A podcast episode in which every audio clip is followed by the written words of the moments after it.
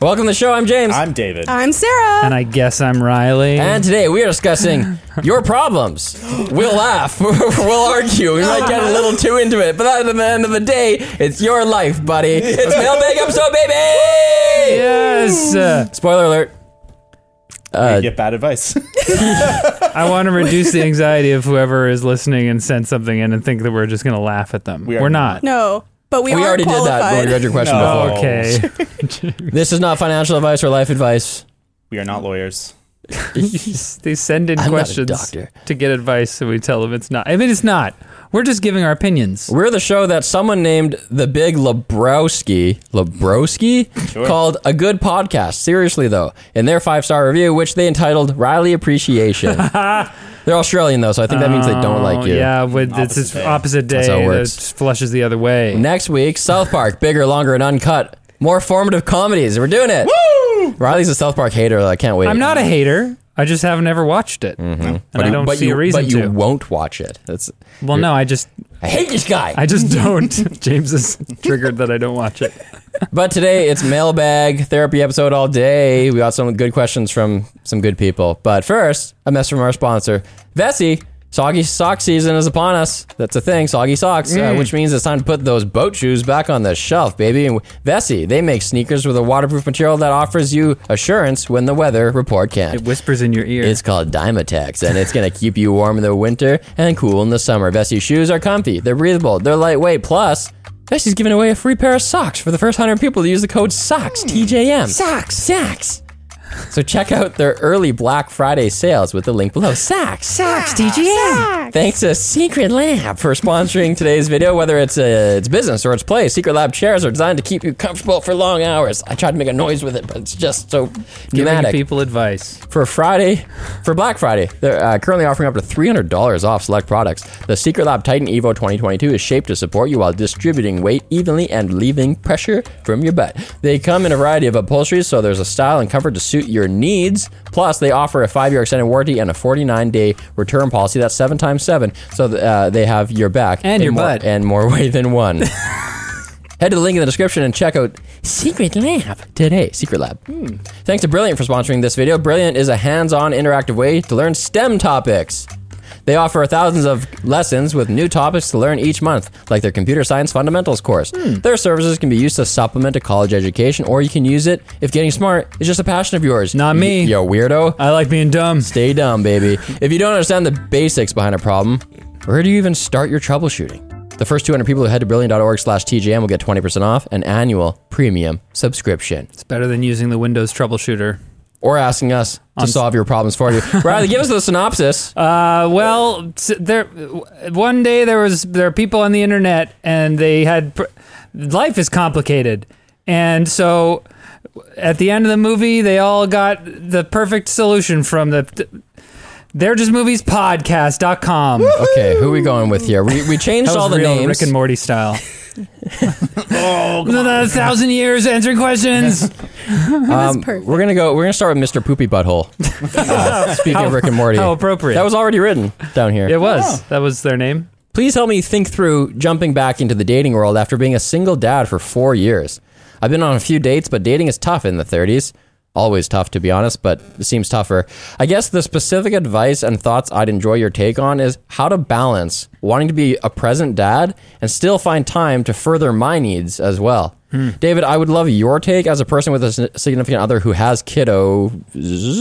And James and Riley would love your thoughts as dads. Hmm. And Sarah, I, I didn't write this, but Sarah would love your thoughts too. That's a James Putting parenthetical. that in there. I'm working through this in therapy and on my own, but would love your thoughts. Thanks, guys. Hope the episode goes great. Man. Well, it's happening now, is it? Ah. I mean, I I feel like David is also a good person to start here because you have been in the dating world. I haven't been in the dating world since the apps. Arranged marriage. That's right. we were together since we were 11, and it was it was meant to be. 11th heaven. Um, but what's it? Is it rough out there, David? It's it's different. How old were you when you were last in the Last in the dating pool was last summer, so 30? 30. And it was uh it was interesting. It was very different. One thing I really appreciate about dating my 30s is you can be much more just like forward. You can just say what you want, say what you're looking for, Right. and people respond to that. It's not this game of like trying to be cool like it was in your 20s. And so I like the online dating scene. I think it's been really good for just like, you know, being like forward with exactly what you're looking for. You meet people that kind of have similar things. You chat with them a little Yo, bit. I'm not into unibrows. Yeah, exactly. No, but you Pluck you that find- thing or get out. I found that I was able to figure out if I had good chemistry with people pretty good on the on the apps. I have I'm pretty comfortable texting and messaging Do you try to get off the app ASAP? No, Like just I- like see if you have any kind of humor connection and then just get to a date to like really suss it out or do you spend time with the messaging? Both I- valid approaches. I with myself, I found myself generally trying to push for a date. It's like the easiest way to see if you're going to mesh with someone is to just meet in person, see if you have that chemistry because you can have like text chemistry, but you don't have in real life Mm. chemistry, and that's different. Um, but I've also been on dates with people where the first date was awkward, but we had messaged well, and then we kind of like pushed through to a second date, and then all of a sudden it kind of clicked. Um, it's hard. There's no like turnkey solution to online dating, and I think having to balance your own kid with like dating is really hard. It's right, because you're coming in with someone as someone with no children, Mm-hmm. and then you ended up dating somebody who has the age of this. They're 14 show- now. Is 14. so they were 13 when I started dating them. Right. It's a little bit of a different calculus when you've got your own kids. Somebody could clip that. Yeah, We Yeah. don't know how old Mr. Poopy Butthole's daughters are. we said four years, right? Oh, I guess Well, sing- he's been single. single dad for four years, so they're you know the youngest ones at least Is it a four, daughter? pr- presumably. He's, yeah, daughters, all daughters, I think. I don't see it, but Does that make a difference? Well, I've talked to this person for a while. okay. All we right. have a relationship. Oh, okay. On Twitter, you should open the Twitter. no, I won't. Um, so we and it, I- I'm assuming I want zero context. we know he's in his 30s, but we don't know how deep into the 30s. But it's a Sarah, were I you would- on the dating apps at all? I was definitely, but I think because I was on the dating apps right when I hit 18, and I was like, okay, let's Wow. let's have some fun. You know? Let's go. yeah. Um, didn't exist. I, I was on dial-up. Dial up. Yeah. There's 911 numbers. Yeah. Anyways, go ahead. Um, I what I was gonna ask is, do you think going into dating apps is the best way to start going back into the dating pool, or do you think looking at like singles events or mm. going to restaurants and stuff and like It's the lowest people- friction, so I think that it's it's so like you might as well try it. Yeah. Because I feel like I might recommend somebody go to like a dating event at some point, but it's like, why not just try the apps? I mean, it's like you're busy. Th- This person's going to be busy, right? Like, Yeah. He's got a f- probably has a full time job, and it's another full time job when he has the kids. I think there's pro- it's probably a like a split custody situation. Mm-hmm. Well, I think man, this guy if might you- actually have a ton of time when he doesn't. Yeah, maybe. I Because mean, like, oh, Oh, no, sorry. go ahead. Okay, I was gonna say I personally just haven't had any luck with dating apps. Like, I find, I guess the people my age are there for like pretty much one reason, and that's not to be in a long term mm. relationship. So well, it depends on what app, probably that, too. that's true too. But all the Like, apps have, whatever the- have it in common into. that the apps want they don't want to lose customers. They're incentivized to keep you on the app. right. So I feel like if you're ready to go back into the dating pool, I'm not sure if just jumping into dating apps is going to be the thing or just kind of waiting for something to happen naturally. Hmm. The thing is though, like the older you get, the le- and like the less you go out and stuff like that, you really only have access to finite pools of people. It's Yeah. like Right. who you work with, friends of friends, and like whatever hobbies you do. No. Is, Yeah. is basically it. This guy's got all these kids. Those kids got to have Yeah. friends. Those friends got to have moms. Of course. Put your kids in like, just like soccer and s- start telling your kids to like go ask their parents if uh, maybe maybe you want to see somebody. Do you have a dad? yeah, yeah. I like you were saying, James. I think that like, I, you know, obviously in person things are superior for getting a more complete picture of somebody quicker uh, than like you know. Because someone can always put something on their profile and it seems uh, enticing, and you maybe you, you have some chemistry in text, and then you meet each other, and you're just like, oh no. So like that's you know meeting them in person, you're gonna have to do that eventually. So it's like that's a better thing, but uh, it's a lot of time. I mean, like you're con- committing probably a full evening or a day or And it can whatever. get expensive. Yeah, and like you know if you can just pop open the app and you know And you see a family photo, and you're like, okay, they have kids. That's Yeah, a, yeah. that's definitely a pro tip. If you feel the pressure to spend a lot of money on that first date, it's not a good date. You want to go Right. and like do something pretty casual, something that you feel comfortable doing. don't spend a bunch of money because there are people that are looking for free meals. Yeah. Uh, and so I think We- I was we- talking. I'm talking about these like singles events though, where they're like, oh, you know, like maybe like uh, speed dating or whatever. Or there's a thing I think in uh, the Lower Mainland here called the, oh, Events and. Adventures. Yeah, yeah, yeah, yeah. Yeah, and you can just like sign up and go do like Mm-hmm. fun activities with a bunch of single people. And that would be cool. I feel like you should probably, if you can, do the app and that kind of stuff in parallel. But, you know, the, again, this is me. I've I've been with my wife now for 12 years. Yeah, rub it in, big guy. I feel like I feel like something that gets lost in the dating discussion is we are constantly focusing on who you're looking for, but the key is like you want to be the person that you're looking for is looking for, and you want to mm-hmm. be ready for when you find someone that you want to date that you're dateable and you're ready to be dating. And so it's important to work on yourself first. And like I don't know where you're at with like your confidence and where like you're at with your your happiness and stuff, but that is essential. It doesn't matter how many dates you go on if you're not happy and not necessarily physically attractive, but like personality wise attractive. It doesn't matter how many dates you go on.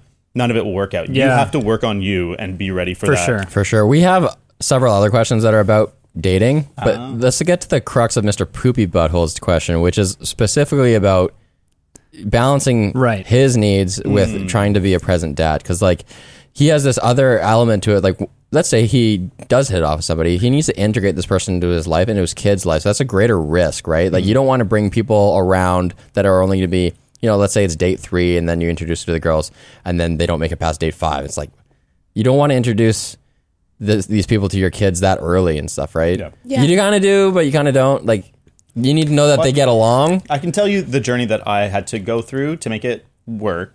So m- Cassie's kid uh, didn't want to meet me until like I took her on a date, uh, and so she wanted me to like date Cassie for a bit and like make sure that things were working, and then I would take Zoe on a one-on-one date and like she would grill me and do this stuff. It didn't work like that. Wow. But um, I thought that that was kind of an interesting thing where it was like you do a couple dates, like you can meet the kids or, or not, but then there's like a very intentional like if you're gonna date or not. Like there's more of a commitment early on, I think, when they have kids. For sure. But I mean, you're basically signing on not just to be a boyfriend, but a dad. yeah, and that Yeah. that it was interesting because I didn't plan on dating someone with kids, but it it I mean it kind of happened, and it it. Yeah, I don't know. I don't know if there's like a big enough answer. I almost want more context. do you I know. do you feel like do you feel like uh, kind of connecting with uh, Cassie and then finding that there are kids involved? Did that? Were you like, uh oh, or were you Well, like, I knew right away, like it's in her profile or whatever. right, right, right? But did that change the calculus for you? Were you kind of like, oh man, here we go, or is it like, sure, it's no big deal? Uh, definitely changes the calculus. I like. I'd like to be like, oh, uh, you know, uh, it doesn't matter. It doesn't change. But it's like for sure, that's a huge commitment. Yeah. To date someone that has a kid because like I'm not her dad, but I am, you know, a figure in her Right. life that's of influence and of important. I take help take care of her and pay for stuff. Right. For Mr. Poopy Butthole, though, he's he's probably is probably less so like that. He Yeah. might expect to be creating a combined family where he's he might find a partner who also has That's their totally own kids, fair. and that's a whole other thing. Then you got to introduce the kids. Yeah. I think down to the root of things, uh, the best advice would be being just upfront immediately about wanting to find somebody who is respectful of you and your time with your kids. It's clear that his greatest priority is his kids. yeah, Right. exactly. So just be honest about that. Be upfront because the more that you drag on a conversation with somebody and then bring it up, if you're talking to somebody who's wants to be reliant on their significant other, obviously a relationship like that wouldn't work out. So yeah, just be upfront about it. Yeah. I would say continue to prioritize your kids, obviously, because uh, if you bring in someone and you're like, oh, this person might be perfect and uh, I have such good chemistry or whatever, but it's having a toll on my on my relationship with my kids and my ability to be a dad. Like as a dad, I think that like you want to like it's it's not wise to take a risk on someone knowing that it, there's a good potential for you to like damage your relationship with your kids or like course. y- do- you know take something away from them. Oh, and listen to your kids, man. Yeah. Listen to your kids because my I had an awful stepfather for many years, and uh,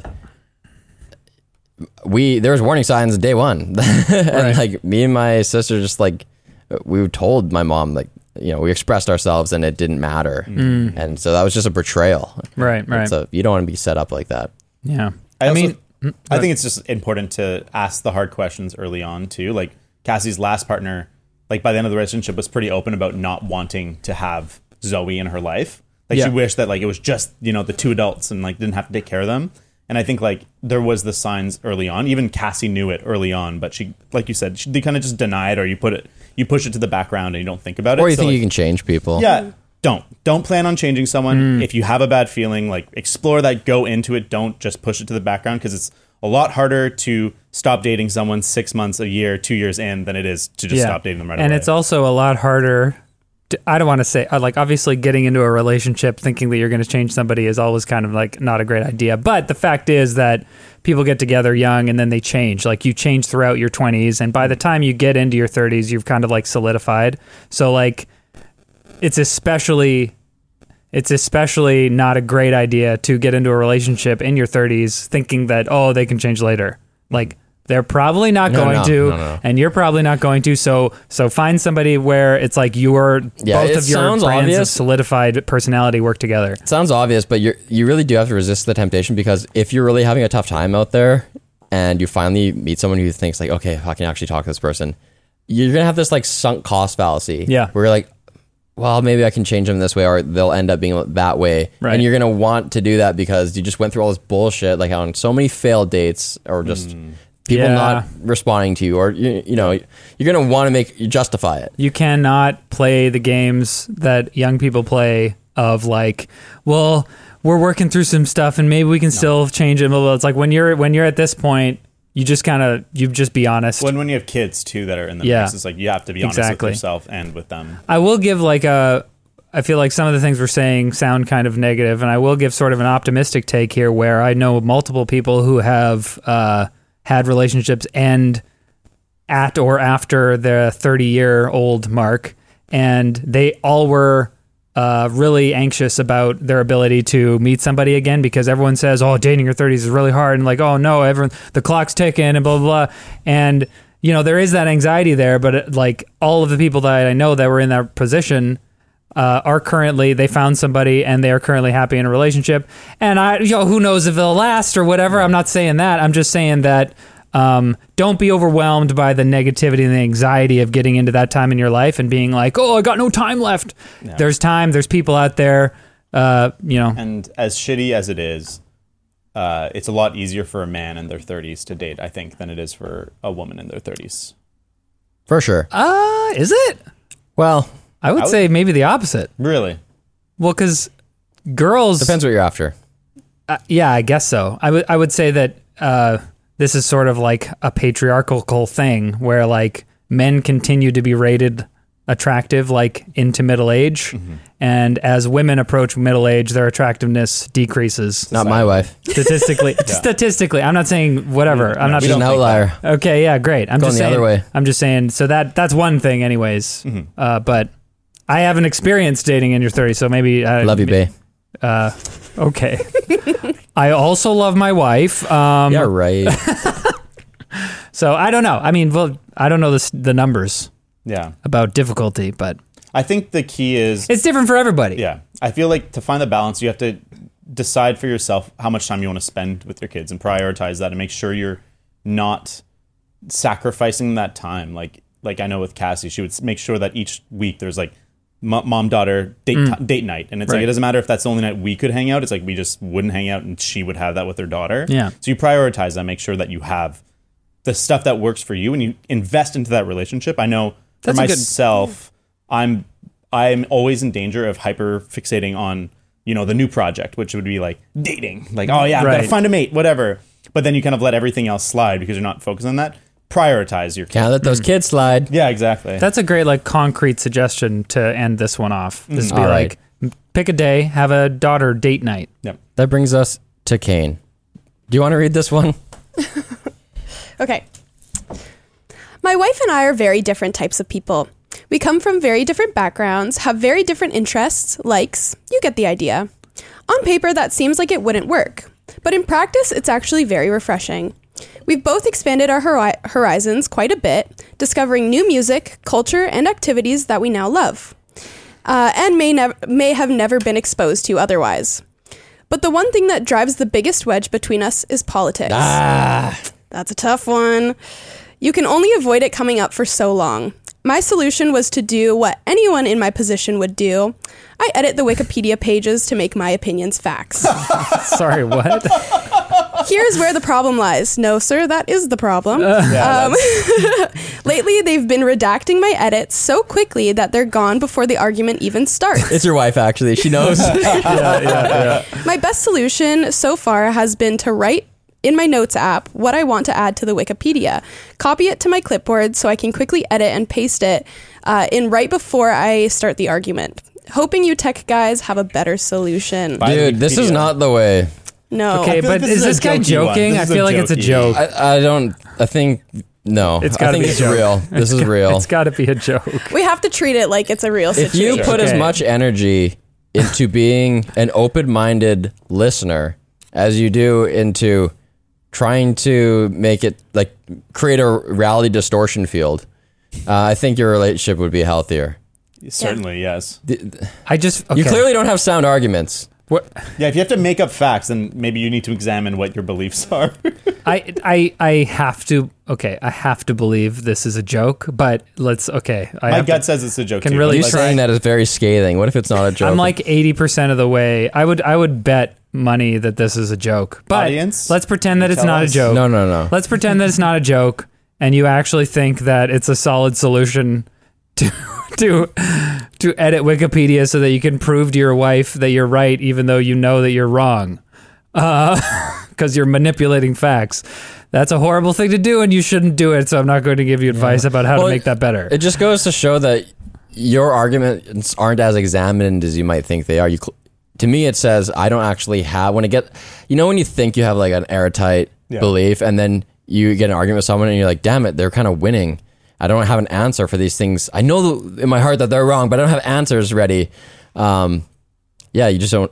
Your answers aren't good, man. You need to examine and, and Well, be obviously, and be open. You might maybe you're too tribal and you need to be open to actually uh, hearing the other side. Well, yeah. think That's it. Oh, no, sorry. Go ahead. Oh, I was just going to say, Wikipedia aside, uh, considering everything, the umbrella of all of the wonderful things that have come uh, because of your relationship, you need to look at the factor uh, that is not ruining it, but like, you know, bringing it down, bringing the mood down, and um, like figure out the best way for you and your wife to communicate that uh, this is a problem. Uh, and then, yeah, just go from there. Like, be honest with each other. If this is really something that's putting a knife in your relationship, you have to talk about it. And if you don't talk about it, it's just going to continue to get worse. Maybe we should maybe we should address the uh, the common issue of like political disagreements in relationships. yeah, relationships. I think that's a. I think the a healthy thing to do is to find common ground. Sometimes we can get Yeah. so in the weeds Yeah. with an argument, it really feels like we're arguing. Like if you believe X, you're evil, and if you believe why, you're virtuous, uh, and that these two things are just so miles and miles apart. But a lot of time, we're actually just arguing kind of minutia, Right. And it's like, hey, we're all on the same team. We all want every per- every person to every child to be fed and every person to be happy. We just disagree about the best way to allocate funds to do that. Yes. you know, like opening up with that kind of common ground is This is a we Yeah, we're we're talking to sets a good vibe. we're talking to individuals in relationships, and we're also talking to the entire uh, population of the Well, of the earth right now. Where that'll- Oh, sorry. go you have to, especially when like it comes to uh, divides in populations that have to live together or people that have to live together. It's super super important to remember this that at the end of the day, you want very similar things. You're talking about methods, and uh, you know that could be extrapolated to like the political landscape in general. But go ahead, David. Yeah, I think that it's important to get off online because everything is so politicized and it's needs to be simplified because you know we consume headlines and we consume tweets we don't consume mm. information and i think that if you take a break from this the things that are radicalizing you both to whatever side Right. and you like like you said you find the common ground and work together to discuss i think that's a lot healthier than Yeah. and like in arguments in general when you're discussing with your partner you're not trying to be right you're trying to work through it Right. like it's like not just political discussion like when you're in a fight or whatever don't try and win the fight Yes. Yeah. No, Should I mean try to be this is smarter at the end. This Yeah. is like number one relationship advice is don't try to win fights. Try to gain understanding. Yes. And and and you don't even really have to come to like an agreement per se, as long as you end it by saying to each other, "I understand where you're coming from," and that's it. Especially if it just doesn't matter. Yeah. Like I remember um, Like being politics. A, being a pretty it's a joke. I'm a I'm a I'm a pro-choice person. I'm not a, a forced birther, but my wife. Nice. I remember when I first met her, uh, and this actually speaks to the your description here. I, there's things I used to think that like a checklist of things I thought I needed in a partner, and then I met my now wife, and I was like, wow, you don't check a lot of these boxes. But turns out it doesn't matter. Uh, like, well, yeah, the check boxes, the checklists are. Uh, I go, I Never I, a great idea. My idea. ideal partner would be like an artist or something. It's like, Yeah, yeah, no, yeah. it doesn't matter. You can have friends who are artists, Right. And your partner can be an accountant. It doesn't Yes. matter. Um, but she was, uh, she's not strictly pro life, but she's more pro life than me. And I thought that, like, you know, I could never be with someone like that. Uh, turns out, well, didn't matter in our relationship. We had our kids, and now I have a vasectomy. So who fucking cares? Why argue about it? Because it's Yeah. not even applicable to your own life. Like, well, for an example. I mean, I think that like you know most political disagreements, they're, at the end of it, you're not going to like enact policy. Uh, you know, it's it's it's it, they, they all are like theoretical and abstract to a certain degree. But I think that uh, it's super super important to uh, uh, steel man the other person's case. So like straw man would be like setting up a crappy version of their argument and attacking it. Steel man would be setting up a strong version of their argument and actually considering it. You know. So I think that this is super important for you when you're in your relationship with someone else and you're having a political disagreement or a disagreement about, about everything. Don't try to win. Yep. Try to understand. Try to help them understand your position. And uh, or just lie and say that you do agree with them because they don't know what you're voting for anyway. yeah, or edit Well, Wikipedia. and I think, and we're kind of giving high level advice of like, if you're in control of your emotions, Sure. how you do it. I think a big Super thing hard. is always be, always ask for space if you need it. If you're like getting upset and you know that you're gonna like attack or you're gonna like lash out, it's really important just to like, I am really upset. I'm really triggered. Or Whatever. I feel myself I getting feel myself worked up. get. I really would like to continue to this discussion because I know it's important to you. But I'd like to just like you know take take a little bit of time, go for a walk, Right. go for a drive, whatever. And that's a huge key to success for me. Yeah, you got to just like- recognize your own yeah, patterns. Totally. You also have to recognize that men and women have different half lives, so how long it takes to calm down on stuff. This is like a, this is a scientific fact. Speaking, well, just say speaking very generally. Yeah, sure. just There's like there's a Radio on- Lab uh, ab- on podcast where you can listen to. yeah. it. Yeah, it's not a matter of changing the other person's mind or beliefs or ideals. It's about explaining why you believe in what you believe in. And if the other person disagrees, then you come to that and Right. don't bring it up again. Like, Or just break long- up and date someone who thinks like yeah, you do. as long as it's not hurting anybody and it's a healthy conversation, then like let it happen. I will say, as someone who had like this extremely unemotional, logical approach to disagreements like this uh, when I was younger, this is something that I've learned to do in adulthood. Uh, not only the fact that like I have to give someone space to to like work through their emotions. Uh, you know, if they are if they are like feeling intense in a situation and they like need a second, I'm like, okay, I've learned to like give that space, and I also need to like I also had to learn because I this wasn't this didn't come naturally to me. I also had to learn that I sometimes need to you know bug out of the conversation for a second and just like collect myself. Yeah. And it's super easy to forget that both parties. That's important for both parties to realize. for sure. Uh, I I find like you can you can find yourself feeling the escalation, like your voice raises and you do this. And like Yeah. for me, a big, very practical tip is just repeat what they said back to them c- more calmly than they said it to you. Like whatever they said, like give it back to them in like however many words, Right. And like use that as a chance to really listen and understand. Like you said, steelman their argument, and just like take a second. Yeah. You've heard of breakup sex, but what about political fight sex? It- you don't even have to break up; you get all the benefits. Hell yeah! This could be a thing. All right, let's move on to easy problem guy. Red wave, red wave. Yikes. oof. Oof. I have a horrible memory and forget things slash get disinterested in things very quickly without meaning to. There's a girl at work I found pretty cute, so I talked to her a bit and found out she was pretty into COD, and I played it. I also played uh, that with my friends. She played it. She plays Yeah, COD. yeah, she plays COD, and you also play it with your Yeah. friends. So you invited her to play. Unfortunately, she had to take her grandma to an appointment that day, so it didn't work out. I was disappointed but understanding of the situation, so I let it pass because I'm not a psycho. James, James added that. Uh, but then I completely forgot about her until I saw her again later that week at work. I feel like I should just let it go since I already forgot about her, but I don't want to forget about her because she did seem very cute and more my type, and I don't want to possibly lose out on something. What should I do? So, do I understand this right? It's like you invited somebody to like a virtual date uh, they had to bail cool but then you didn't follow up and now you're like damn i didn't follow up and you're asking should i never talk to her again No. or what should i do and to me the reason i'm calling you easy problem guy is because you just obviously talked to her again uh, and I think uh, honestly, the fact that you forgot about her is working in your favor because everybody knows people, especially young people, want what they can't have. So by you not talking to her for days and days, you look awesome. She's gonna want you so bad. So what you do is you go and talk to her again, and but instead of you focusing on, Depends. Yeah, it depends. everyone's gonna have their own take. This is my take. Okay. I'll give mine after. you go and talk to her again, and you instead of framing it as, "Oh, I'm so sorry, I didn't get back to you," you frame it as how a caring person's mind would work. I'm so sorry, I didn't follow up and see if your grandma's okay. Ooh, That's good.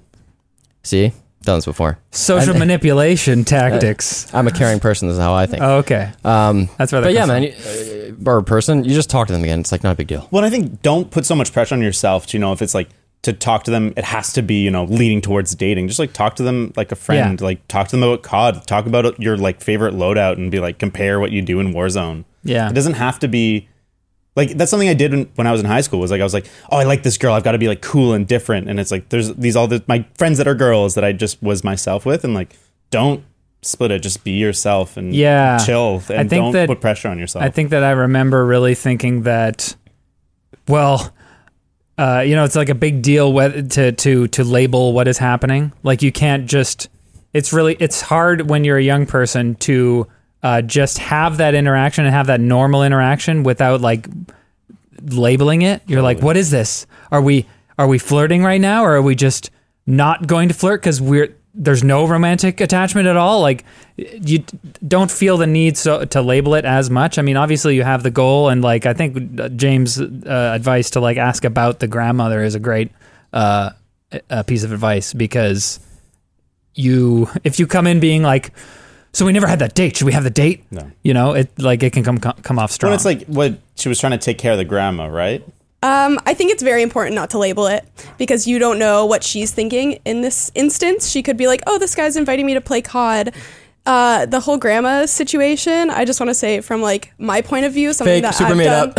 a lot. Yeah, is, okay, I was gonna bring this up. Coming up with excuses not to play because you're just not interested. Mm. Maybe you have your group of friends that you love playing COD with, and you just don't care to play with another person, um, or you're just not interested in this guy and you don't want to get into a work relationship, Right. Because that's another thing to consider is dating somebody in your workplace can put a lot of different like risks. Um, so that's something to consider.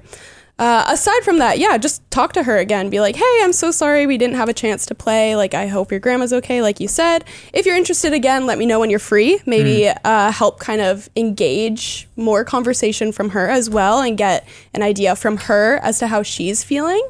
Uh, and then, yeah, go from there. And just generally, and this is kind of part of what both of you guys have said, uh, you might want to switch your mentality. I don't know how your mentality is now, but it, th- this is a good way to look at it going forward. Um, a lot of dudes tend to think about getting put into the friend zone, but really, you start in the friend zone. Uh, Like women are thinking of everybody's starting in the friend zone. I mean, if you're lucky. You're that or you're in the danger yeah. like get the hell away Right, from me yeah, zone, yeah. and then you emerge out into the other plane of more than a friend zone. You don't you don't like start there and then lose that. So um, she probably, yeah. I mean, It's possible just, to just get- talk to her like she's your But friend. also- it's possible to get stuck in the friend zone, Yeah. but don't that's think that that's you remaining. what. Okay. Yeah, yeah, you you you, but don't think that you're like you've been downgraded into the friend zone by default. Yeah. no, But- just continue talking about Yeah. common interests and uh, see how it goes from there. Go- What were you gonna All say, Dave? right, No, that's fine. Oh, we're, we're through this one. all right. I'm sure we'll kind of have similar talking points. The last next thing I wanted to say about that one though is just that, especially when you're young, uh, there's there can be this like frantic need to like date people and like oh I need to I need to hook up and I need to blah blah blah. It's just like it's so your life is going to be so much better Yeah. if you just chill. I if you just take it easy. Like if you meet someone and they're cool and you end up hanging out, cool.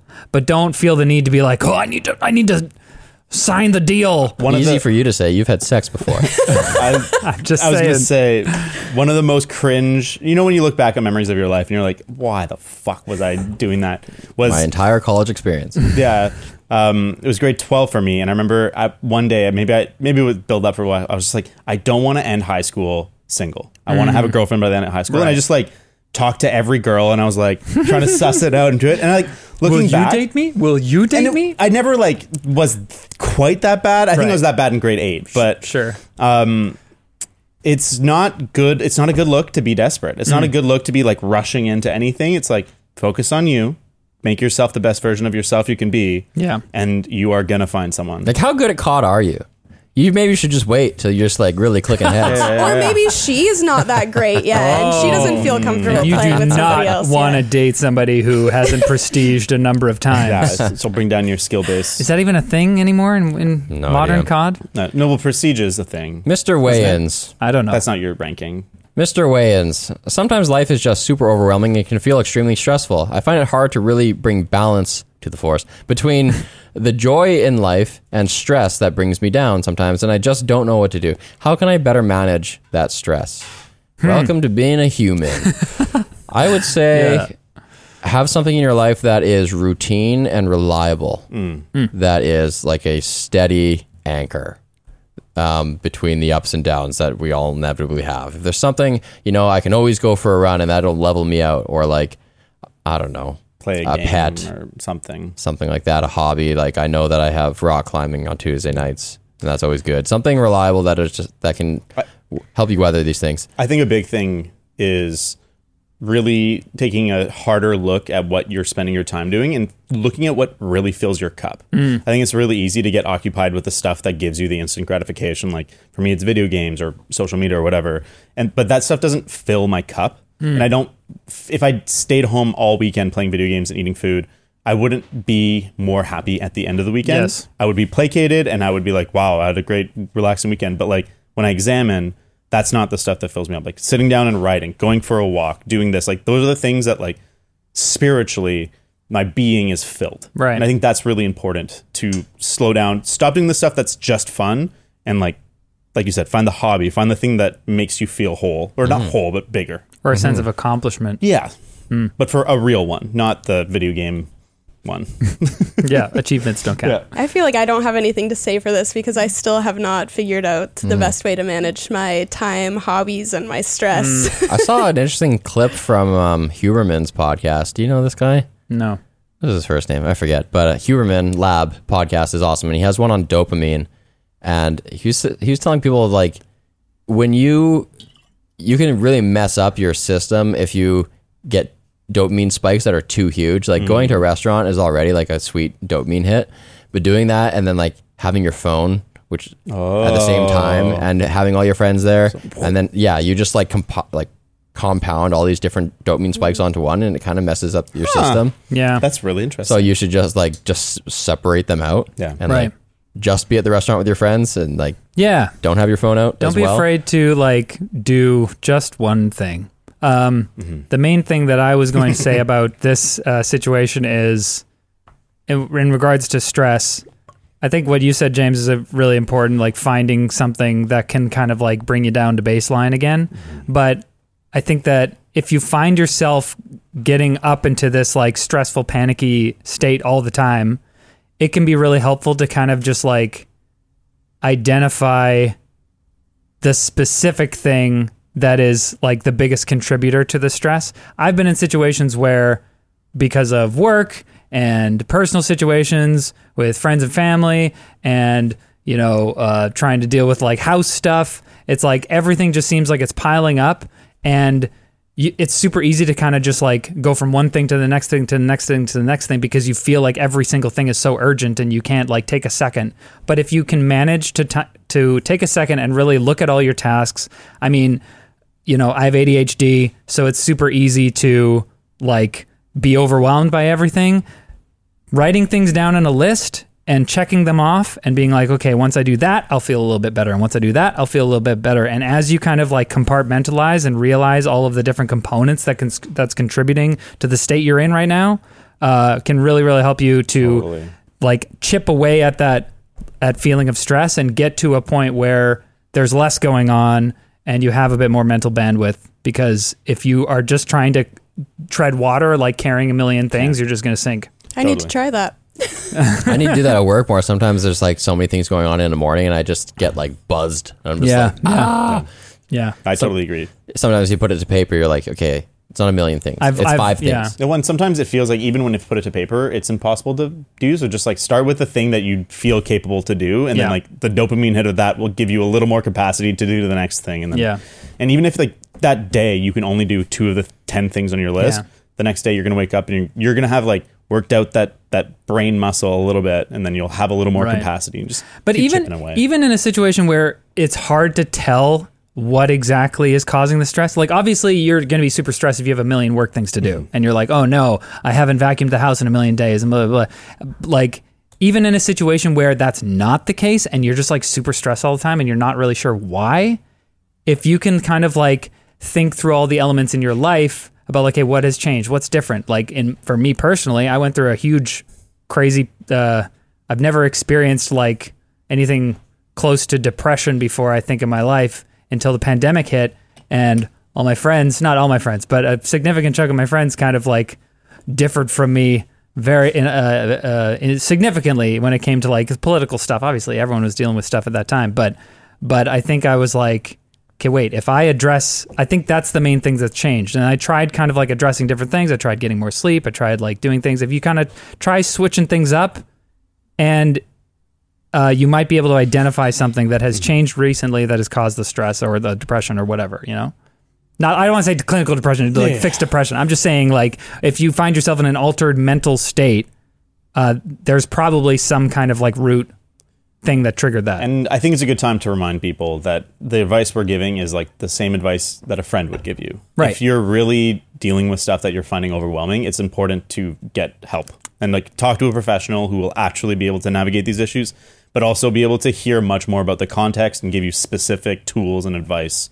Because we're just giving general advice Yeah. and stuff that's worked for us, but sure. like we are we're just we're just people. Pro therapy, They're just get rid of the stigma, yep. see somebody, talk to somebody. Everyone needs therapy. Yeah. Yeah. Everyone needs therapy. Truly, it's the best. Mm-hmm. Everyone should do it. But if you can't afford that, try doing uh, regular exercise, uh, sauna section, sessions, and dietary fiber.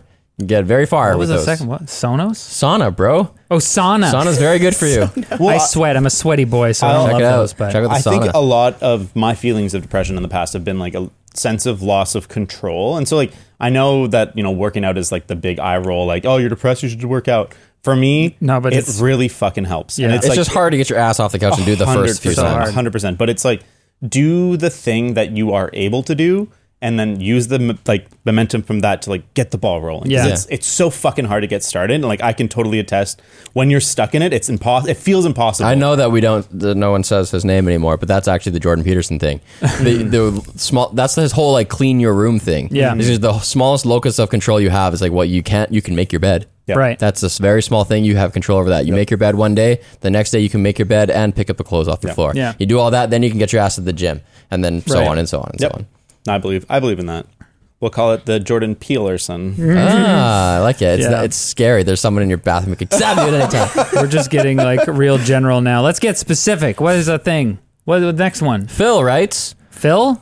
Well, fuck. So I just got home from a weekend away for work, and this morning my wife says she isn't attracted to me anymore and wants to get separated. We've been married for almost three years, together for eight years, no kids, two dogs. I still love her and we're best friends, but she isn't happy and wants to find someone she's more attracted to, I guess. So the question is do I push for couples therapy first, or do we just separate?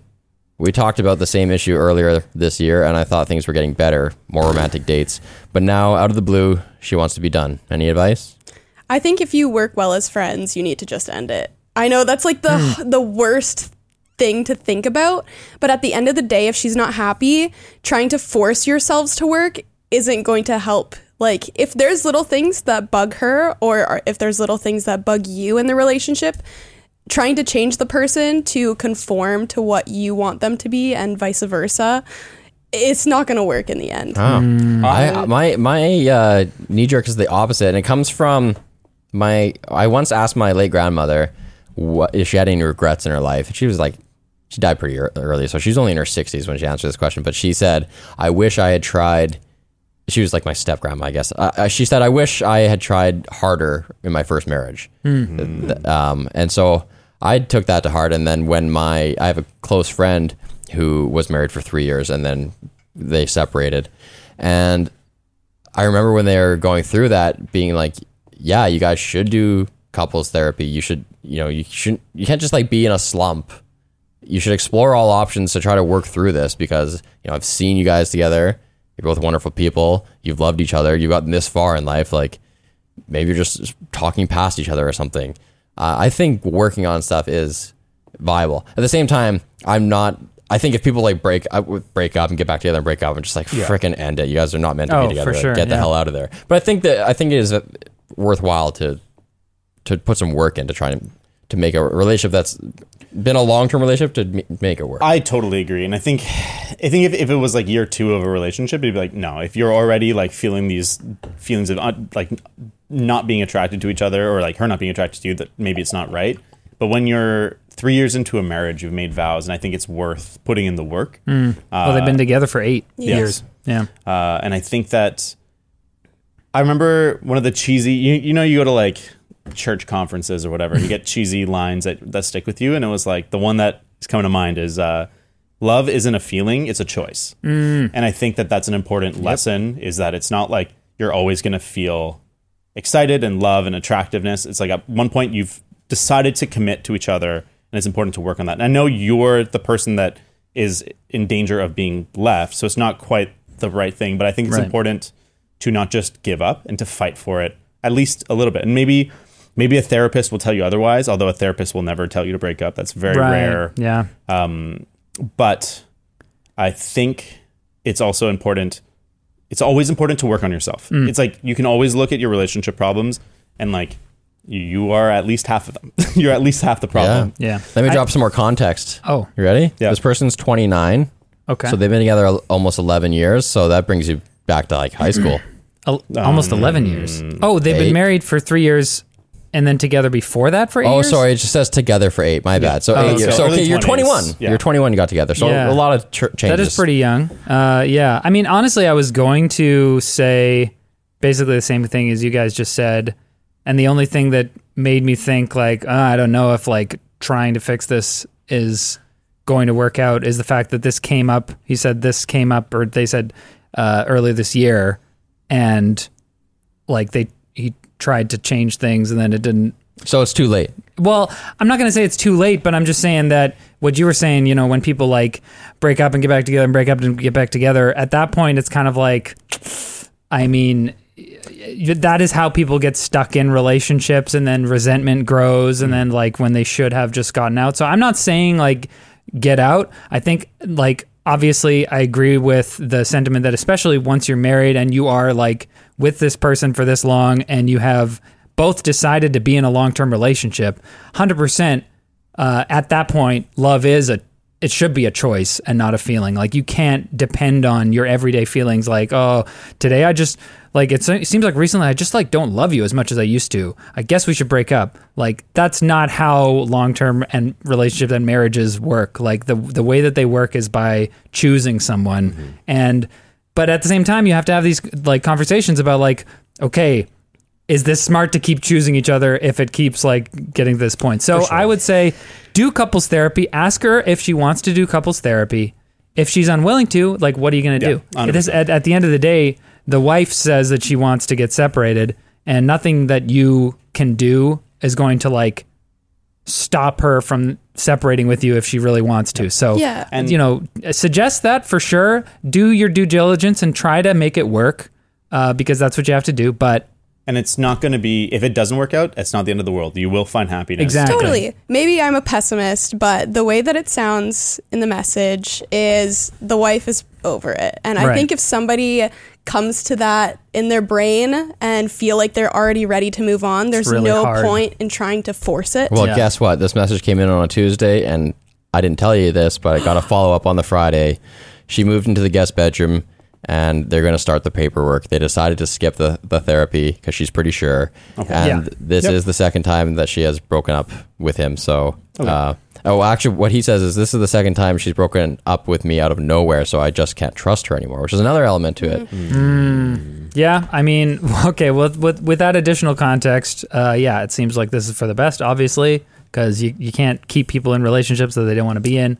100%. Um, I think that it's important. I mean, it's always hard, but I know I've been in relationships where the person asks something different of me and I I change in the way that's easy for me. Hmm. And I show up in the way that I can and that I would probably want someone to show up for me, but I haven't taken the time and like really You think you've it addressed the Yeah, problem, but you haven't, and months later, it's it's back. and, and it's tough. I don't have enough context, so I can't know if it's that. But I know that I'm guilty of having done that, and so I think it's you need to like look at yourself, see if you've really done what she asked, not just what you thought she asked, Hmm. and do the work. But I might be very wrong, and it might be right to Yeah, end it. and And, like is- I, like I said, you will find happiness at the end of it either way. Even that story that I cited, that friend now is in a new relationship, baby on the way, a, an awesome match. Like it's, I remember when I first found out that his, the previous relationship was ending, I was so distraught and thought like, well, how will they ever be something as beautiful as this again? And guess what? It's as beautiful or more beautiful now. Like so, life goes on. Yep. You'll be fine. Just make sure you don't wallow for too long. Put yourself out there. Yeah. Um, Take There's care of so many possibilities. Of course. take care of yourself. Yeah. Don't despair. it's not worth dragging out a relationship that's not working. It gives yourself more time to heal and then move on and Right. find a relationship where both parties are happy. Speaking of moving on, Juan, my wife is pregnant with our first child and is due in three weeks, but we are yet undecided on what to name our son. My wife has settled on one name, but I'm on the fence. I'd like to have a few more options. If you had to pick the coolest Okay. name for a baby boy today, what would it be? Wolfgang, Trident. Alistair, Otto, Otto von Alistair. Yeah. Um, Shamus. There's a catch. His middle name is going to be Eagle. It's a family name. Flying eagle. Um, Beagle, Beagle Mick Eagle. yeah, yeah. Barry Eagle. So it's Beagle, like B dot. If you had to pick the coolest name for a baby boy today, yeah, I don't know. McLean. The cool, the, yeah, I'd say McLean. Bobby Wayne. uh, anyways, that was from November 10th, so congratulations. You probably have a kid now. Wow, congratulations. Uh, this person, Juan gave us a second. Congratulations to your wife. Yes. You did nothing. Uh, I'd love some general advice from the dads on how you handled the first few weeks with your with your first kids. I'm scared shitless. You Well, should be. You're already going through it. I'll pass on some advice that somebody gave to me, which um, sank in over time, and I thought was actually really great. Which was um, like I was really preoccupied with a lot of the things. There's all these like optimal things to have when you're having a kid. Like optimally, the child will be, will be a vaginal birth and will be breastfed. Uh, Yep. You know, so for all these reasons, and you'll get a lot of skin to skin, and this is the best way. Yeah. And this other dad, he, he didn't. I didn't give him any of this context or anything. He just saw me uh, waiting for the elevator and was like, "Yo, whatever works for you guys is perfect for you guys. Don't worry about any of that other bullshit. Yep. Whatever works is perfect for you, uh, unless it's like shaking your baby. Don't do that. Don't shake a baby. Don't shake a baby. That's good advice. I just I just find that like you know when when it, when the baby just won't stop crying, I just like smack it until it stops, and that works for us. You know, Uh, don't get overwhelmed with the amount of stuff you can know. I don't know. If, uh, there's so much to know, but a lot of it you don't need to know right now. You don't need to know how old the baby or baby like what solid food do I give them first. You don't need to know that for six months, bet. Don't learn that right now. Just worry about the stuff that's relevant now. yeah. You don't have to be looking at like You don't need what to- college you're going to go to right, Right. now. It- you might have to look at what daycare though. There is depending a on where you live. There is like a, a, a desire to like look far ahead and be like, okay, we need to have the whole plan and okay, and buy the buy the clothes now, so we're having like laid out and stuff. It's like, yeah, just focus on the now. I agree. Do you put money in a college fund? That's a good thing to Yeah. get started early. Yeah, yeah. Oh, sure. Oh, another Yeah, thing. yeah, I Speaking mean, of that, general. speaking of money and, and stuff, dude, buy stuff used. Hmm. Buy Yes. stuff used. Your kid, you're gonna see your kid's gonna use things for like two weeks. This clothes, these clothes are gonna fit him for a month. You go on Facebook Marketplace or Craigslist, all the shit is brand new because everyone else's kid just used it for a month. Mm-hmm. Don't buy new shit. Tell your friends and family to only buy you used stuff. Mm. It's gonna be hard. They're gonna be like, "Well, I thought I was an exception to the rule, so I bought you a new thing." I'm like, "No." Tell them to buy you used shit. Pass on your used shit to other people. No. I mean, Don't they- make more crap in this world. Those clothes are just going to end up in a big pile in Africa getting burned. I mean, if they're gonna buy you new stuff, it's not your money.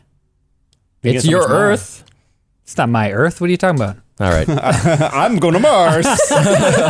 I don't want to die on this planet. Uh, I'd, I'd agree with uh, everything Ja- uh, James just said. I mean, one thing specifically for us was uh, the breastfeeding thing, and Lauren was like, "So," because for good reason, the healthcare system, I think both in America and Canada, really, really pushes that breastfeeding is the healthiest thing to do for the kid, and that's true. But at the same time, uh, it's not like the end of the world if you have to switch to formula or start with formula or whatever. Like, uh, there are a number of things like that where the stakes just seem so high. And as you Yes. go along, you realize, okay, no one's going to die if we just have to, you know, Always switch to remember formula or how whatever. many Pop Tarts and and like Kraft Dinners, like and hot dogs you ate as a kid. Yeah. you'll be fine living on. Like you probably were raised on just sugar. Yes. you'll be fine. And and I mean, especially for the non-female member of the relationship, uh, like have some understanding for what your wife is going through, uh, because especially postpartum, those first few weeks can be hell. It can be even worse than the pregnancy. So uh, have some understanding there. Do your absolute best. Treat her like a queen. Okay she is a queen. and uh, you said you're sh- scared shitless for the first few weeks. I will say that like You're you- still scared, aren't you? You you hear I'm scared in in in the past uh, of what I went through. Uh, that you hear that it's going to be hard, and it fucking is. It's so so hard. You're going to lose sleep, especially if you are you know helping with the kid waking up in the middle of the night. And then you have a second kid, and you're like, "How did I think that was hard? Yeah. it was so easy." right right right. So Yeah, I just have Um, to flex on you. gear there. up yeah i only have one kid i just don't understand um, gear up for for losing sleep uh, but the important thing to know is you will survive so you find a way it's hard it's it might be the hardest thing you ever do in your life but you'll find a way uh, just stay strong Life always finds a way. yeah you Let find the go. strength it's like the it's like the mom, uh, mom mama bear picking up the car wait mom Hmm. screwed up those uh, Captain Chunderpants. Captain Chunderpants says, Honestly, I'm really lucky. Good stable job. Honestly, enjoy doing my job. Good pay, good benefits. My wife and I have been together for a long time, and we have a good relationship. That's it. great thanks no, for writing No, there's more. There's more. My persistent dread is that my mother died suddenly and unexpectedly when I was 16, and it screwed me up for 15 years. Bad grades, bad relationships, lots of self hate, etc. My wife is giving birth to our first child on Saturday, induced, uh, and this is in the past. So congratulations. Um, and I'm terrified that even though I do see a counselor, that some days I feel incapable of taking care of myself. So how am I going to take care of a human completely dependent on my wife and I? It's a good thing your wife's there. Uh, just joking. Uh, Riley and James, I know you have some good experience with kids. Or yeah, well, we have bad experiences with kids too. Uh, but anyone else can also speak on this. I think this is like broadly appl- applicable. What do you guys think? everybody is going to screw up their kids somehow. You're going to screw them up. Have you guys had the experience of like you be shitty and, and then you go, "Oh my god, I am my father or I am my mother. I am All the time. Like the Yeah. worst, the things All that you do when you're at your worst is exactly your parents. You're like, oh, sauce, the worst. Yeah, those things are going to happen. I mean, the important thing to recognize is a, uh, y- you know, no one is perfect. Everyone, every parent uh, having a kid for the first time is having it for the first time, and you're going to have to figure stuff out, and you're going to screw it up, and your kids are going to have horrible memories of the time that you screwed it up. The important thing is what you do after that. Okay, you made a mistake. Now what? Like, you obviously want to do the best that you can to not make mistakes, but they're going to happen. So the stress of like being terrified that you're going to like screw up your kid in the same way that uh, you were screwed up by your experiences, like, you know, that's a rational fear to have, I'll say, you know, because like that does happen.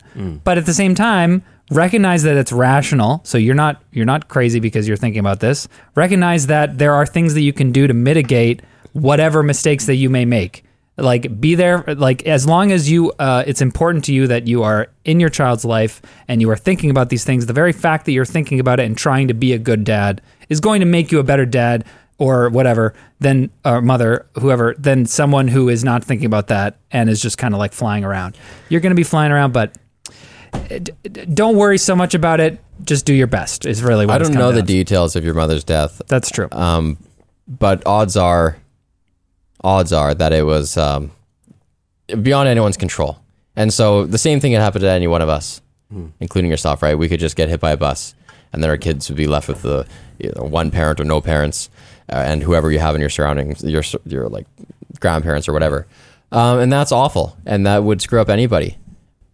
And there's nothing you can do to change that. That could happen. You get struck by lightning all you can do is try to make the best memories every day so that if that does happen to you that's how you remember that like your legacy and what your children remember of you is is what is what you left them with it's what you put forward so use that as incentive it takes effort to be a really great parent and put that effort in it takes effort to like make a fort with your kids or you know to put your phone down and just like put on have a tea party or whatever Yeah, I mean, and one thing I want to uh, like addendum is that one thing he said specifically. They said is, uh, I feel sometimes I feel incapable of taking care of myself. So how am I going to take care of a human completely dependent on my wife and I?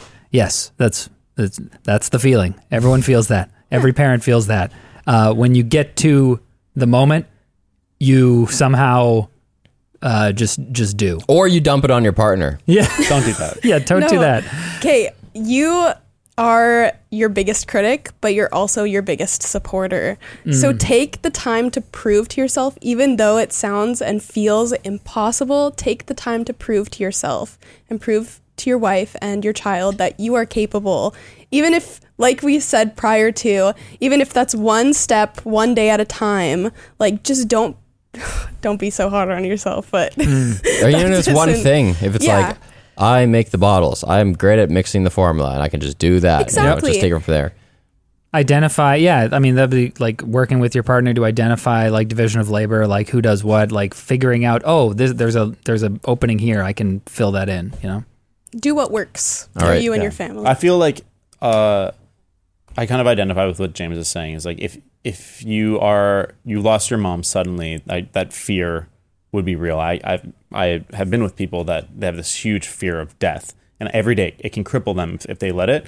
But I think the best advice that I've ever seen given was like use that fear to make decisions to live your life in a way that fulfills you. And it's like hmm. live you like treat your kids like not this could be the last day you ever see them, but like that each interaction is meaningful. That it's not just like I'm tired from work, I don't feel like dealing with this, like sorry, dumping on my partner. It's like no, like this this is meaningful. This time is important. Like you'll never get this minute back. And You'll once you have kids, that's what time you're back. living for now, anyway. Yeah. yeah the yeah i think that's that's something there's a switch that flips once you have the kid and suddenly you realize that suddenly you view them as like even more important than yourself and so like you're like i'm tired i'm hungry i haven't done my things that i need to do but this kid needs to eat and this kid needs to go to sleep and blah blah blah and so you and he needs to have a bath so you you do end up prioritizing that just like subconsciously I never shared food before.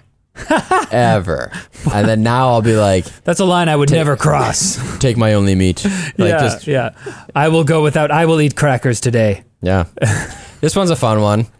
Winston says, I play. It's not really Winston, but it's fun to say this. Uh, Winston says, I play guitar in a garage band, and we're in the stage of writing a lot of songs. The other guitar player in our group has written the majority of the songs. I am writing a song that we think is a banger. It's always the first thing we work on at practice, and we've been putting off everything else until we finish this song. It's a song that's very close to me. However, the other guitar player keeps adding parts of the song that I really don't vibe with. this is great I don't want to be a steamroller that shoots down every idea that I don't like. I want the music we make to be the result of a collaborative process. I also don't want this song to be set in stone while having parts that I cringe at while playing or listening to them. Sometimes I feel insecure about voicing these negative opinions because I respect the other guitarist as a musician and a friend. How do you guys compromise when you have the insecurity of voicing dissenting opinions? Fuck, this is tough. This That's is a a tough tough one. one for sure. Who's been in a band? I mean, oh, I didn't know we were doing. an- I thought we were people just talk. Yeah, Uh, we've yes. been in, almost everyone raised their hands. I haven't been in a. We didn't do a lot of originals. We mostly a- a cover Yeah. band Mm. that I was in. I was in a band that did original songs, so I can kind of uh, vibe with this.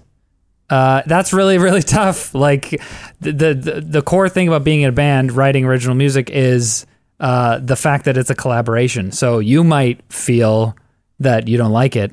Uh, I felt that way about some of the stuff that we played, but at the same time, you are in a band and you kind of sign up, up to do this in collaboration with other people. So there isn't there's there's one element where you kind of have to just accept that that's what they're doing, but there's also a part of it where, you know, if you think that it is actually making the song worse, you know, that's something that you guys have to talk about as a as a band. Like you can't just like I wouldn't talk directly to the guitarist.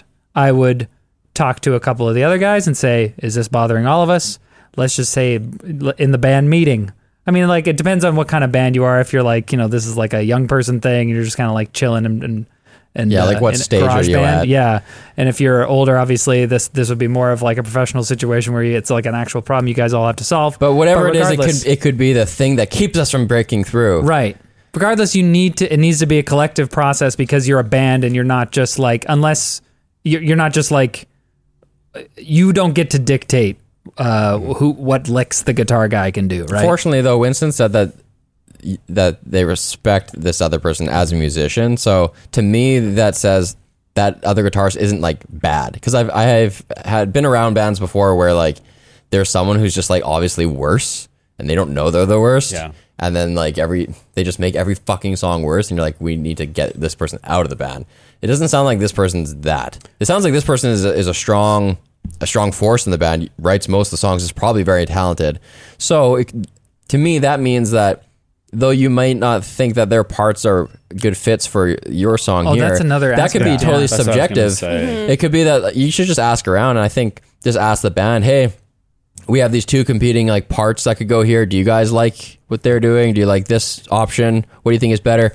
You could record it and, and ask friends because maybe it's just like one. it doesn't fit the idea that you had for the song, but to other people who are not in your mind, they think it works great. Well, Yeah. it's a part of the challenge of a collaborative process is sometimes you have a clear idea of where you want to take it, and someone's really good idea doesn't fit with that, and either like you need to stick with yours and like shield away from that and stay focused on that, or their idea is better and like you maybe need to move it. Mm-hmm. But I also think practically, what I would discuss is like, hey, maybe these things, these licks you've written, these like these verses you've you've done, that works better for another song. Let's break it off, split them into two different songs, and then we can develop that one because I really like these parts of it. Yeah. And then we can take this and kind of take it more the direction that I want it. Yet another option is to instead of don't tell them what to play and don't just like shoot down what they've done, but maybe just bring them in on. You said the song's really close to you.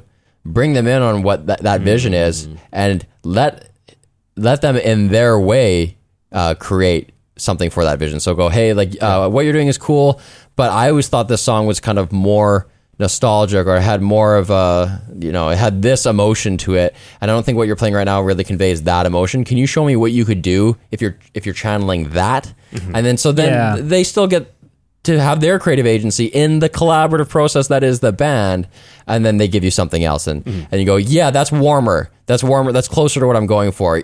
Do that even more or like and then you could give like specific like go to a minor at this part or whatever. Yeah, and I think I, I think that this can apply broadly to any kind of creative uh, endeavor. Yeah. uh, I think that one thing that I've learned to accept a bit more is the fact that like people when you're collaborating with people on something creative.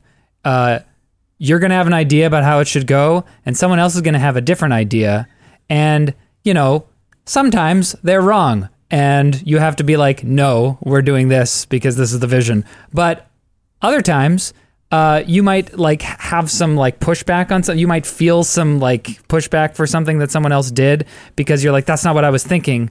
But it's so much better to allow uh, collaboration and to allow other people to have input even on things that are kind of like your baby. Like I'm thinking of Tech Longer where you know, it was something that I really, really, really, really cared about, and I had a really tight vision in my mind of what it would be. I gave it to, you know, Alex uh, Poitvin, uh, one of our editors, and he did a lot of things that I just did not. Uh, Expect at least. yeah, and some of them I'm like, I didn't see this coming, and you freaking knocked it out of the park. You added something that I never would have thought to add, and it's so much greater. There are other things they did where I was like, I don't know about this. Uh, no, let's change it or whatever. But even in that process, we kind of talked about it, and we could only talk about that and come to something that we were both happy with because we because I brought it up. I brought it up that I didn't really love that, and he's pushed back a little bit, and then we end up with something that's even better than both of us were thinking about. Yeah, so and this is that can I- happen. It seems like this is one of your first contributions, and the other person's written a ton of songs. So I think that you have a little more leeway. You got a little more grace in the bank where you can go, "Hey, this is, I'm not used to this. This is my first. Uh, can we just do it my way, or can we, you know, like I don't think you have to be that um, cons- so concerned and." With the knocking down this guy's ideas until it's like a pattern where it's like every time they do one of Yeah. your songs, it's your way or the highway. try not to think of it well okay it, it, it is your song and but it's it's really tough it's really tough but you'll be uh, you'll be better off if you can think of it as okay you had this idea for a song and instead of it being your song it's now your idea uh, turned into all of your collective The band song. song. The yeah, band song. A band is Yeah. like you said, collaborative. So Yeah. it's not just one person's piece of artwork; it's everybody's contr- con- contribution to that piece of artwork. So Mm-hmm. I definitely have experienced that, like throughout group projects in Mm-hmm. school and stuff, especially because design is very like right subjective or objective or whatever. So and a lot of people have strong opinions Lots of arguing, even uh, down to typefaces. Like, do you want a serif or a sans serif? And there's lots of battles around that, but it's a matter of uh, coming to um, compromise Yeah. and figuring out what works best for everyone. In art, nothing's objectively right or wrong or good or bad. It's just like, well, if we've decided that we're trying to convey this message or intention, what is going to best convey that? totally. Yeah. There's a few auteurs out there who should be given full free reign to do uh, to have full control over something, but they are rare.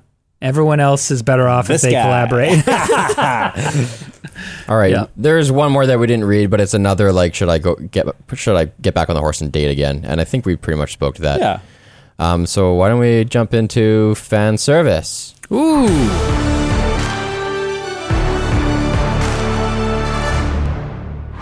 I have to resist resist the urge to go, but because like sometimes you got to just let it play. Yeah. sometimes you got to do the blah blah blah though too.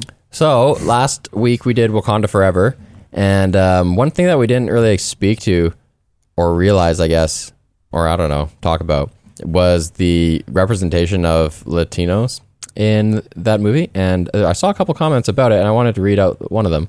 If I could just get this damn image to fit my freaking screen. It's okay. It's so small. I'll hold it up. So I very rarely comment on videos, but I felt like I had a couple of things to say here because I'm Mexican myself and I've been following this for a while. So while yes, the movie was pretty average, there's lots of love for this movie because of the representation of the Latino and indigenous casts and characters. Tenoch Huerta was probably the best actor they could have chosen for this role uh, for uh, Namor.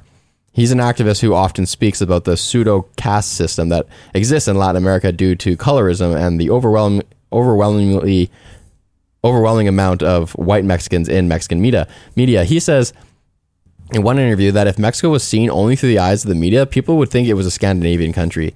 Besides that, seeing representation in the indigenous cast and seeing them visit a small indigenous village in Yucatan, Mexico was amazing. On top of that, Namor's origin is directly tied to the colorization of Latin America by Spain and the generational trauma that comes with that. So, yeah, those are awesome points. Um, thank you for that. Obviously, we can't really speak to that, um, but um, thank you. He also did you say the bit about it not being our fault? Because I just really want to s- make sure that that's out there. What do you mean? He, he, he left a left a reply to his own comment. Also, you guys not understanding or relating to some of these aspects is not your fault.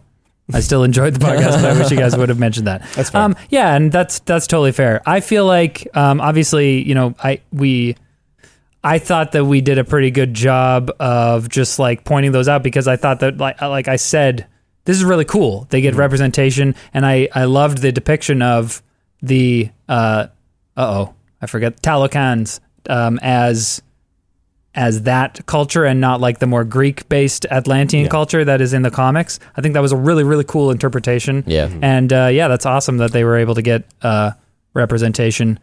Um, yeah, that's it. Super Saiyan Kane. Thank you. Uh, you guys have any other fan services? Joel Sittler said your uh, David's pronunciation of whatever words is a lovable quirk. Thank you. Okay, I like that. so, and I agree. There's six quirks. There's up, down, top, bottom, strange, and charm. And yours is this Oh, is the charm. charm quirk. Okay, Little all right. physics humor for you. That's a good joke. Um, yeah, no, that's thanks for bringing that That's right all up. I got. How about now playing? Anything else? Do you I have- do. Hit the button.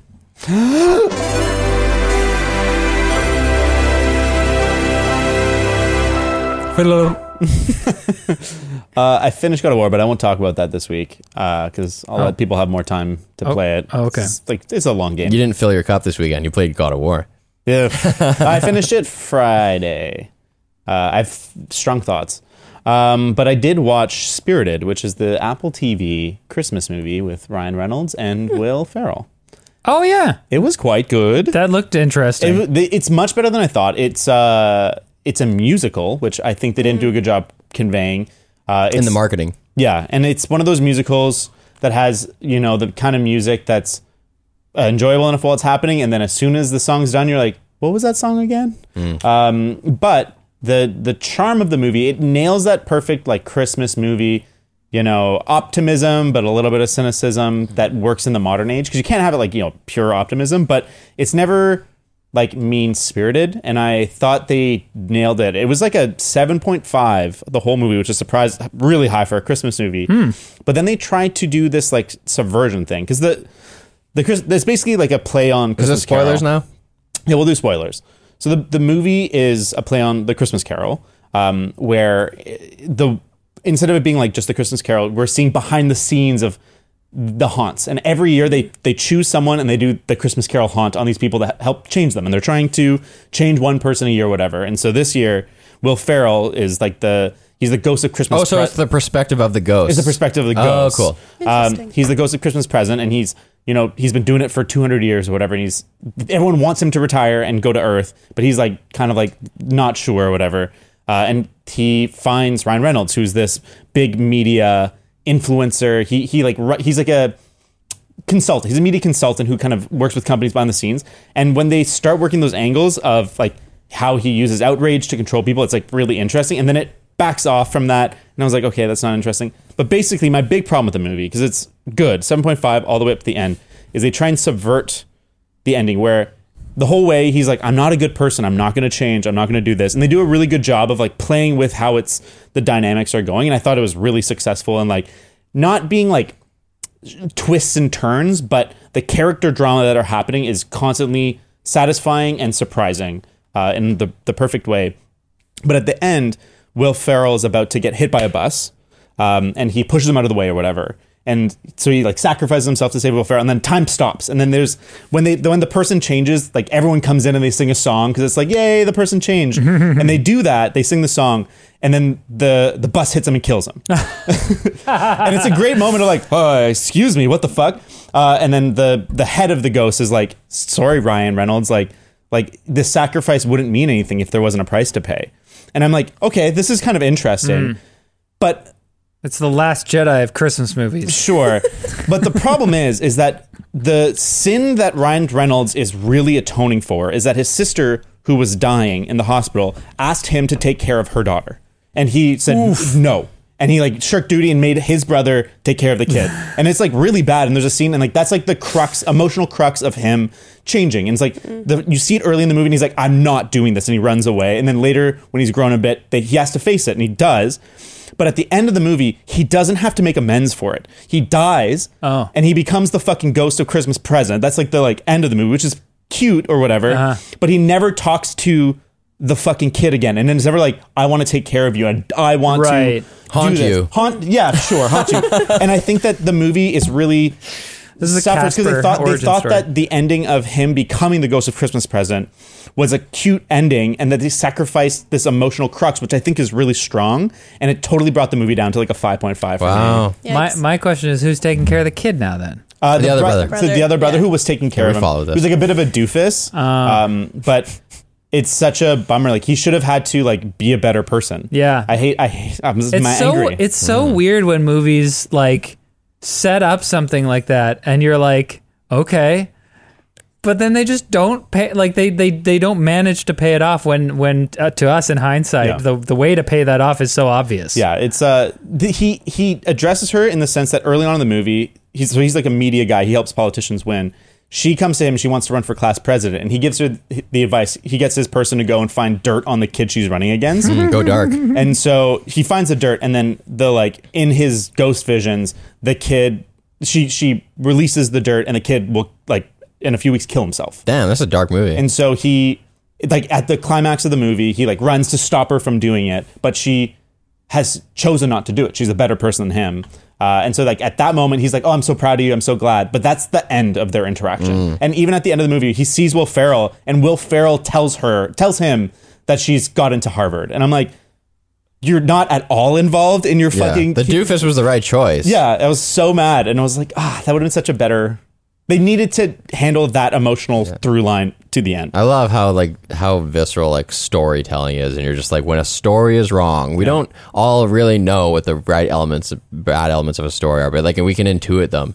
Like maybe you can't write your own story, but you just know when a story is not doing its job. Yep. It's like baked in or millennia. I, I, What are you watching? uh, I recently finished the first season of White Lotus. Have any of you watched it? My wife watched it. I watched a couple episodes. hell yeah.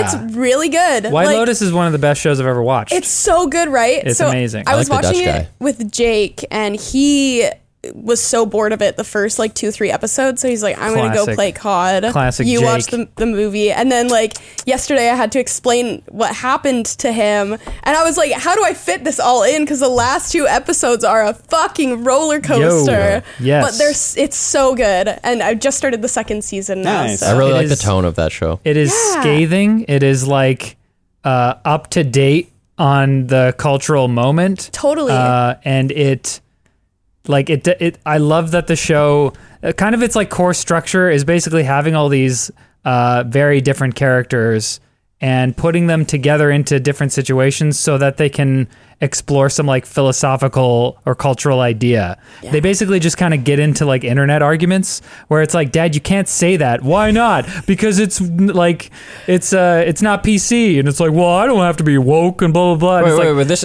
is this the show where it's like some people committing crimes in Thailand and stuff? what? No. Oh man, I totally thought this. What show was that? I- Uh, sorry, I haven't This seen this like, at all. It's like then. the hotel in Hawaii, right? yes. Yeah, it's a it's a resort called the White Lotus, and uh, yeah, it's just following like a bunch of guests at the resort. Uh, It's it- sort of anthology format, right?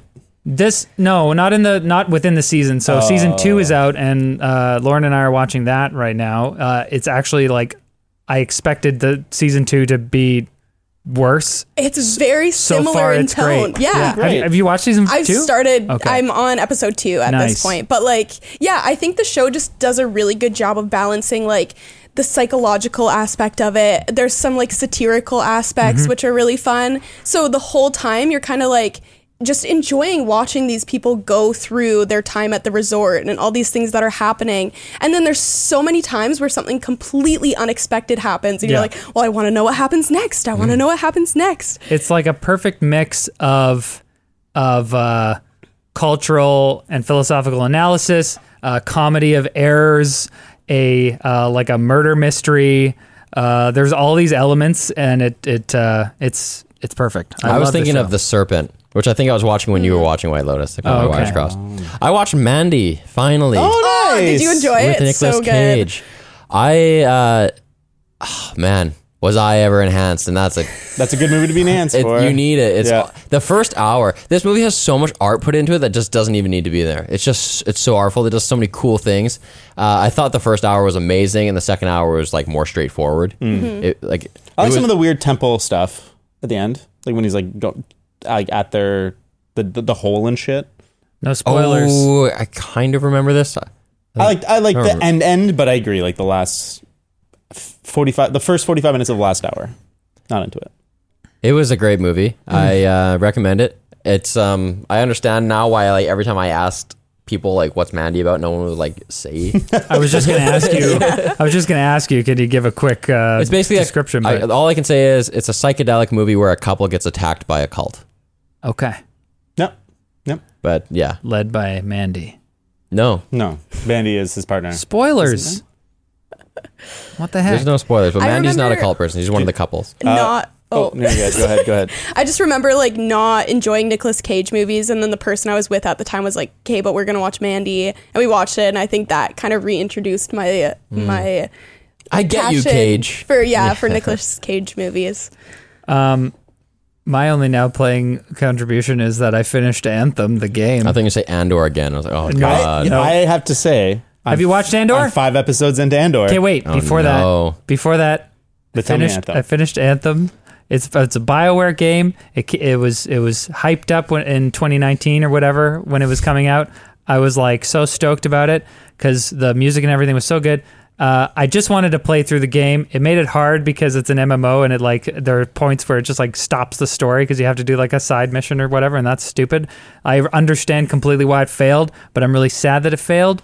The story was lackluster. I expected something, but like it is a story and you can play it to completion and you beat the bad guy, but like it was so unsatisfying and I was like, I thank goodness that I only spent I mean, it was like a it was like a 12 hour campaign or something. Okay, yeah. Like thank goodness that it was this short because uh, there is a reason why people were like the fall of Bioware is happening. It's because already happened. movie. Yeah. Yeah. The- ever, for me, Inqui- Inquisition was the f- first like, oh, things aren't quite right. Yeah. And then- BioWare? uh, where Inquisition, Dragon Age Inquisition was still pretty good, but it was like there's there's like a bunch of filler, and the story is kind of like, uh, Yeah. and then they they did the EA thing of having the real ending hidden behind DLC, so the game ends.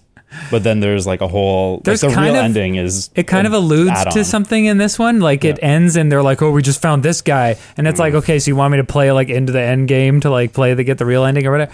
Um, but one uh, one la- last thing about Anthem is just how much of a tragedy it is that like the gameplay is super super cool. Your Iron Man, the world is super super interesting. I mean, like they created so much lore for this, and as I'm playing through, it's kind of like it was kind of like reading like an ancient uh, tome. That's cool. As if like there was this whole world where people spent so long like writing the dialogue and writing all the background and coming up with creatures and physics for how things work and blah blah. And they just never wrote a and main just story. and now it's just gone. It's just dead. No one's ever going to touch this franchise ever again because it's just toxic, and it's just so sad to me. Do you know why it didn't sell?